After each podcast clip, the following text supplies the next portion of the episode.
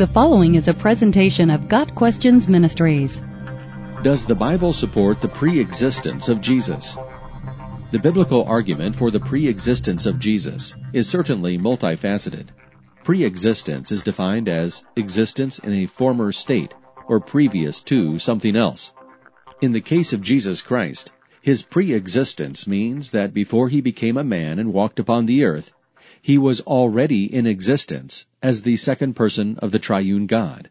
The Bible not only explicitly teaches this doctrine, but also implies this fact at various points throughout the Gospels and epistles. In addition, Jesus' own actions reveal his divine identity, and as a consequence his pre-existence. Several places in the New Testament explicitly teach Jesus' pre-existence.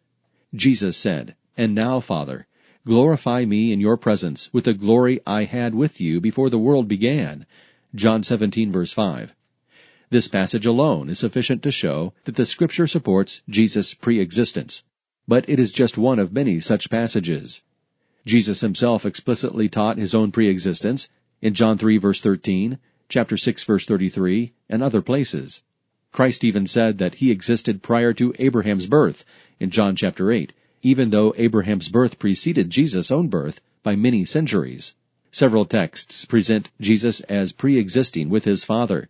Romans 8 verse 3, for example. Several passages even identify Jesus as the Creator. John 1 verses 2 and 3, for example. Probably the most powerful evidence for the pre-existence of Christ was the very behavior of Jesus himself. He was often doing and saying things that only the God of Israel had the right or power to do. Jesus' healing of the paralytic in Mark chapter 2 was done to demonstrate his authority and his ability to forgive sins. Jesus' Jewish audience was well aware that such actions were reserved only for Yahweh. Jesus' actions in Luke chapter 7 drew a similar reaction.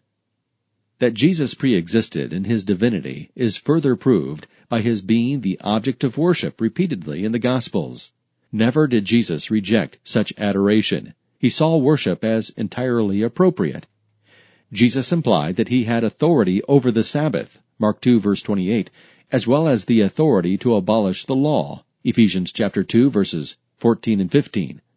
Such behavior is sheer blasphemy coming from anyone short of a divine, and therefore pre-existent, person.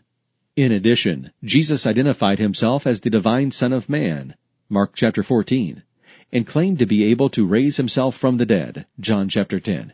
This turned out to be the very miracle that he claimed would authenticate his radical claims in ministry. Matthew 12 verses 38 through 40.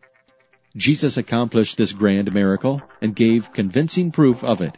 This miracle established Jesus' claim to deity and thus provides further confirmation of his pre-existence. Got Questions Ministry seeks to glorify the Lord Jesus Christ by providing biblical answers to today's questions. Online at GotQuestions.org.